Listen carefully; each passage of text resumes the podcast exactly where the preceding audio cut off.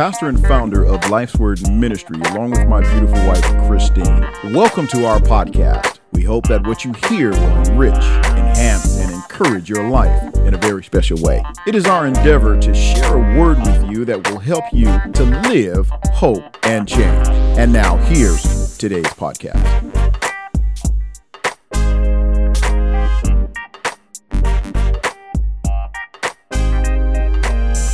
There's a particular scripture in Galatians 5 and 1 that says, It is for freedom that Christ has set us free. Stand firm then, and do not let yourselves be burdened again by a yoke of slavery. Let me share a story with you.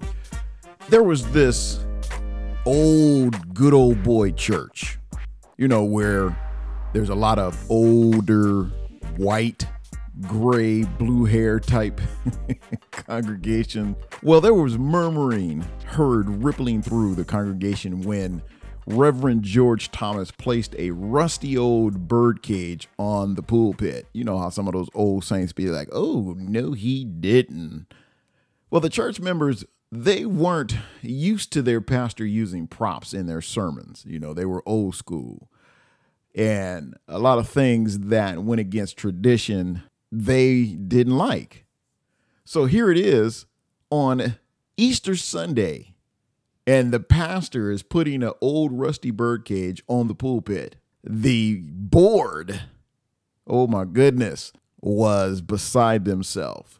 But sensing the congregation's frustration and confusion here, Reverend Thomas explained how he had obtained the birdcage. It seemed that the day before he had been walking through town when he noticed a young boy carelessly swinging a cage around. And Pastor Thomas noticed that there were three obviously frightened little birds inside of the cage. Well, Pastor Thomas stopped the youngster and he asked, What have you got there, son? Just some old birds, came the reply. And what are you going to do with those birds? he asked. Take them home and have some fun with them, the boy said. I'm going to poke them and pull out their feathers and watch them fight. I'm going to have real good time. But those birds don't belong to you, said the pastor. They do now, the boy responded. I found them, and I can do anything I want with them. Hmm, but you'll get tired of playing with those birds, son. What will you do with them then? Oh, I've got some cats, they like birds. I'll give them to my cats, grinned the boy. The pastor was silent for a moment. Then he asked, How much do you want for those birds, son?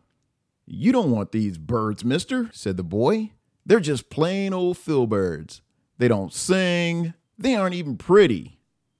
How much for the birds? the man replied. The boy sized up the pastor as if he was crazy and said, Ten bucks. The pastor reached into his pocket and took out $10 and he placed it in the boy's hand. In a flash, the boy was gone. The pastor set the cage down, opened the door, and gently coaxed the birds out, setting them free. The congregation listened quietly as the pastor told of his encounter with the boy. Then he told them another story. He said, One day, Jesus and the devil were having a conversation. Satan had just come from the Garden of Eden, grinning and boasting. I just caught me a bunch of people down there. Set a trap, used bait I knew they couldn't resist, got them all. What are you going to do with them? Jesus asked. Oh, I'm going to have some fun with them. I'm going to teach them how to hurt and abuse each other. I'm going to teach them how to have sex outside of marriage. I'm going to teach them to marry and divorce. I'm going to teach them to lie on each other and kill each other. Oh, I'm going to really have a good time. But those people don't belong to you, said Jesus. They do now. I could do anything I want with them. And what will you do when you get through with them? Jesus asked. I'll kill them. How much do you want for them? The devil said, Oh, you don't want these people. they're no good. You may love them, sure, but they'll just hate you back. They'll spit on you, curse you, and kill you. You don't want these people. How much? Jesus asked. Satan sized Jesus up as if he were crazy and said, Your life. The pastor ended this story this way Jesus paid the price. And on that first Easter Sunday morning, he picked up the cage, opened the door, and set us free. The congregation sat there stunned, looking like deers in headlights. They didn't know what to say. They weren't used to having these types of illustration preached over the pulpit.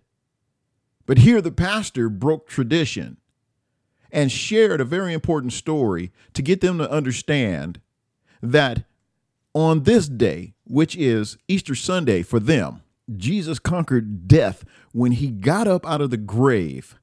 Jesus died and paid a price for their sins. So you can't sit up in this church pious. You can't sit up in this church like you have it all. You can't sit up in this church like you own it all because you don't. The pastor wanted them to understand in great detail that you are those little birds in the cage on your way to be tortured and killed.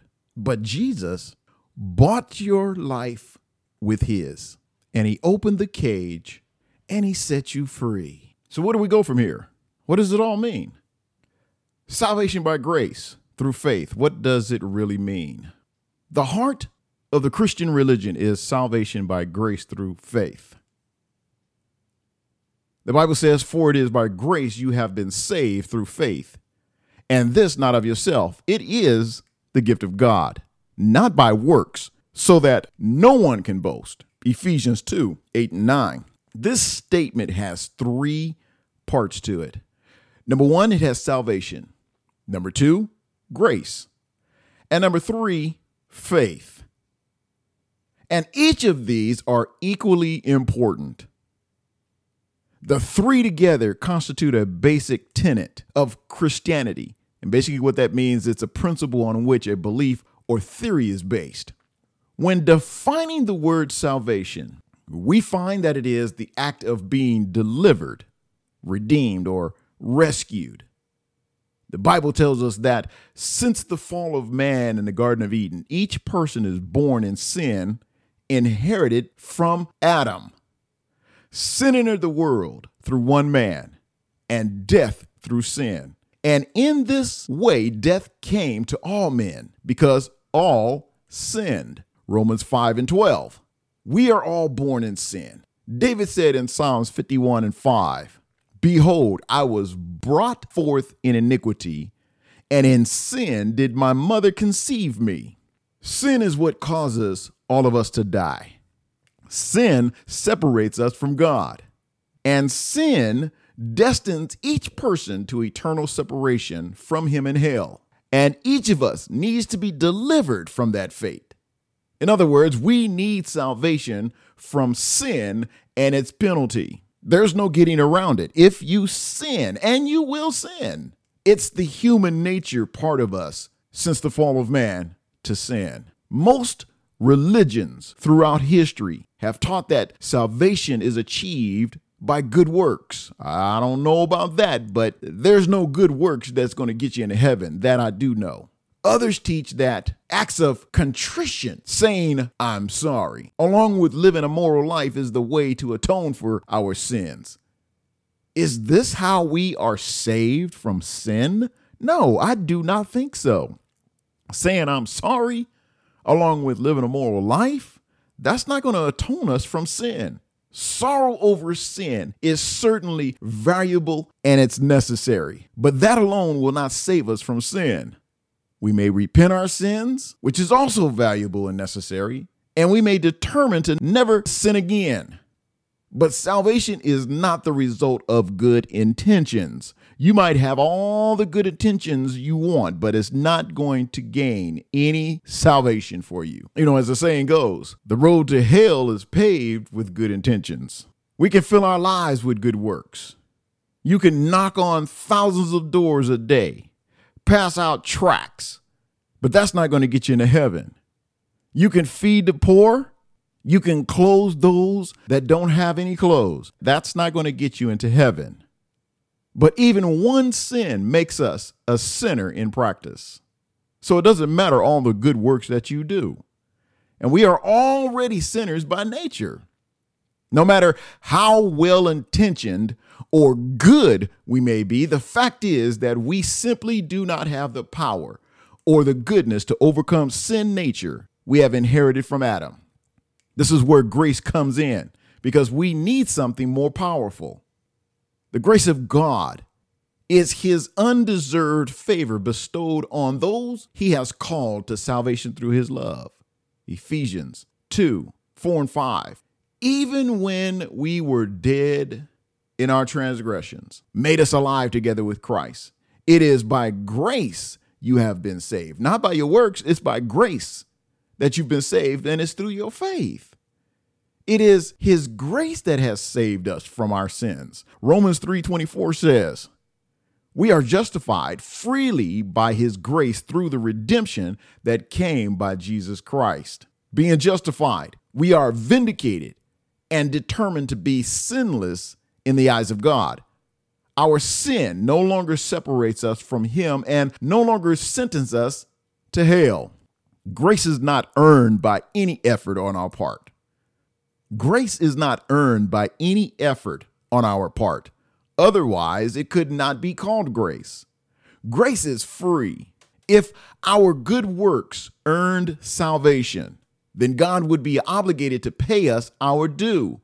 But no one can earn heaven.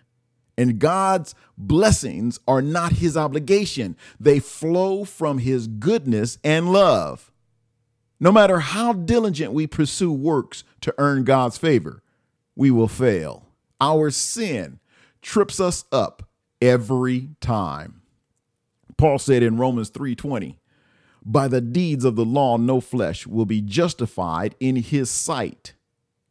And in Hebrews 11 and 1, now faith is being sure that what we hope for and certain of, we do not see. This is the means by which God has chosen to bestow his grace upon us through faith.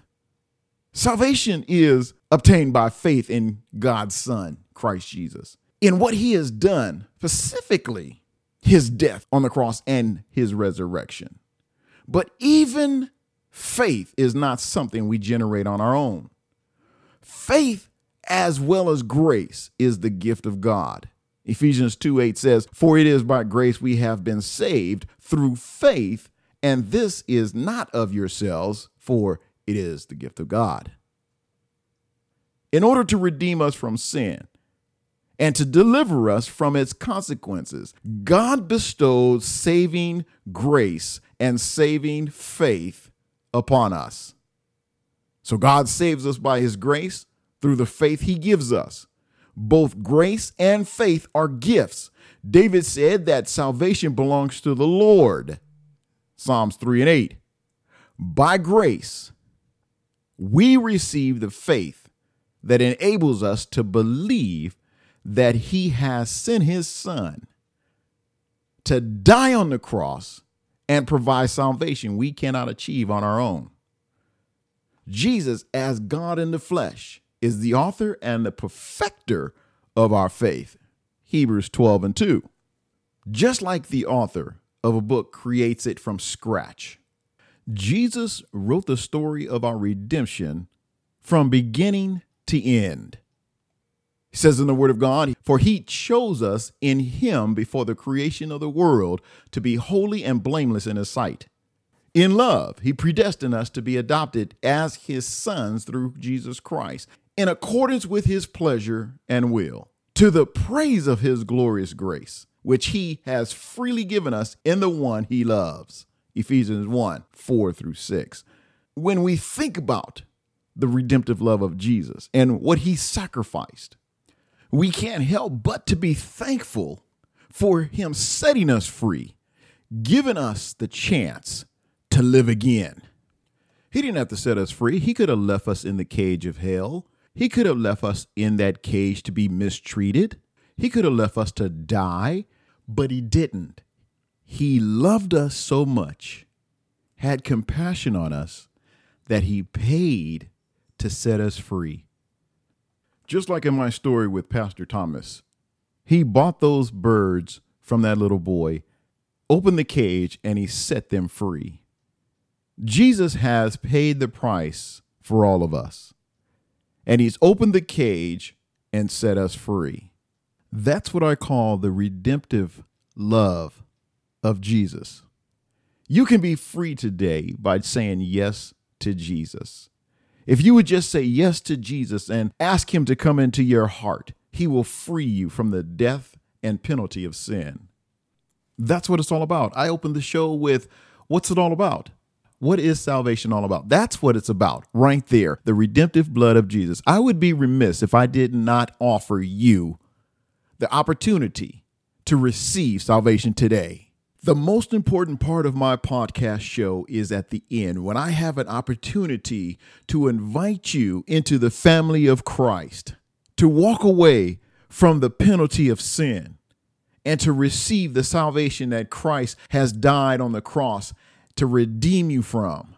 We listen to a lot of podcasts. How many of them offer you an opportunity to receive Christ at the end of their show? Well, I want to be that one. It's my job, it's what I'm called to do. I'm called to share the love of Christ. I'm called to share the word of God. But then again, at the end, I am to offer you a chance to receive salvation. Sunday mornings might be a bit too much for you to walk up in front of everybody to receive Christ. Well, here's an opportunity right now, right where you are, in your car, at home, sitting and listening to this podcast. You can repeat this prayer after me and you can receive Christ. It's just that easy, it's just that simple just by saying yes and believing in your heart that he is the Son of God, that he came to die on the cross for you, and he was buried, and he rose on the third day just so that you can be set free. Would you pray with me? Heavenly Father, I come admitting to you that I am a sinner in need of rescuing. Right now, I choose to turn away from my sin, and I ask you to cleanse me of all unrighteousness. I desire to be set free right now. I believe that your Son, Christ Jesus, died on the cross to take away my sins. I also believe that he rose again from the dead so that I might be forgiven of my sins and made righteous through faith in him. I call upon the name of Christ Jesus and I confess him as my Lord and Savior of my life. Jesus, I choose to follow you, and I ask you to fill me with the power of the Holy Spirit. I have been crucified with Christ. It is no longer I who live, but Christ who lives in me. And the life I now live in the flesh, I live by faith in the Son of God who loved me and gave himself for me. I declare that right now I am a child of God.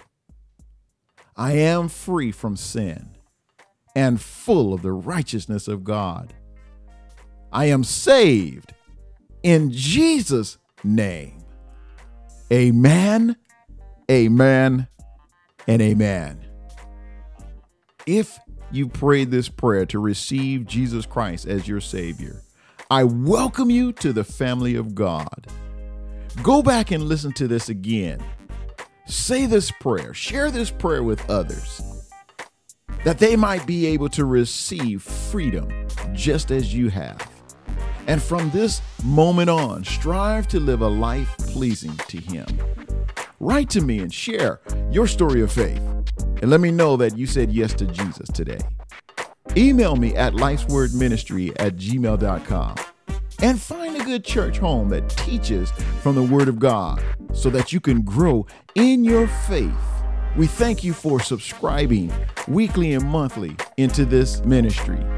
If you haven't sown into the ministry and you would like to, you can go to paypal.me slash life's word ministry and you can sow into this ministry. And be sure to subscribe and follow us right here on LWM Podcasts each week. And remember, God loves you, and I do too.